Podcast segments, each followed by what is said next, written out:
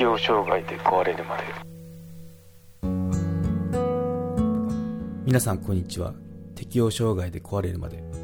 ポッドキャストへようこそ。この番組はメンタルヘルスケアについて適応障害を経験した体験談を交え配信していく番組です。頑張りすぎない。気楽にいこうをモットーに人生100年時代を乗り切っていく術を皆さんと一緒に考えていけたらなと思います。公式サイトは hirowata.com ひろわた .com または適応障害で壊れるまで。で検索してください。適応障害で壊れるまで。はい。今回は給食中に温泉に入ったら湯あたりもしくは湯疲れした件について話をしようと思いますそうですね給食期間に、まあ、温泉でリラックスしようかなとか考えてる人とかいるかもしれないですけど、まあ、その方にあの対して、まあ、温泉入るとどうなったよってことをシェアしたいと思いますね。まあ、あの結論から言ってしまうと入浴って体力使うんですよね。なんで 私熱出しましたね。発熱しました。で湯あたりと湯疲れ、まあ、どっちかというとその即日だったんで湯疲れにあたなっちゃったんじゃないかなってあの思ってますけど、まあ、うん、わかんない。何かとにかく熱は出た。38度。はい、ということであのその体験談を話していこうと思います。うんまあ、休職期間中、せっかく、まあ、あの動ける状態でもあったんで、旅行行って、でまあ、うちの田舎っていうのは、結構温泉有名な土地なんで、温泉にあの行ったんですよね。ということで、まあ、そうそう。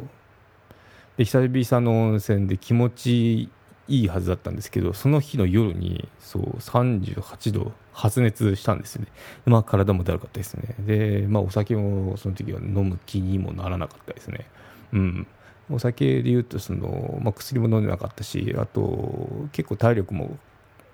回復してて、以前のその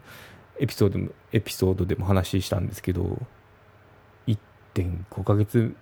目かな、その病院に帰ってから心療内科、そのくらいからあの、まあ、飲み始めたんですよね、その1か月とか、まあ、そのくらいでノンアルコールビールで代用したんですけど、まあ、飲む量っていうのもそんなに多くなくて、1日1缶350のあの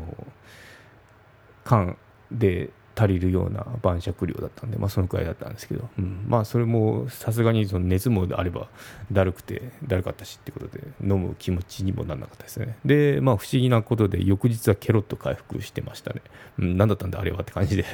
そう流行りのあのコロナかとか思ったんですけどもう全然大丈夫でした、うん、一時的なものでしたってことで、で、まあ、うん、まあ、湯あたりでもしたのかね、みたいな感じで言われたんですけど、まあ、ちょっとその湯あたりと湯疲れ、まあ、その症状を今から話をしようと思うんですけど、そう、湯あたりだと、湯あたりの症状っていうのが、まあ、温泉に入った時に起こる特有の症状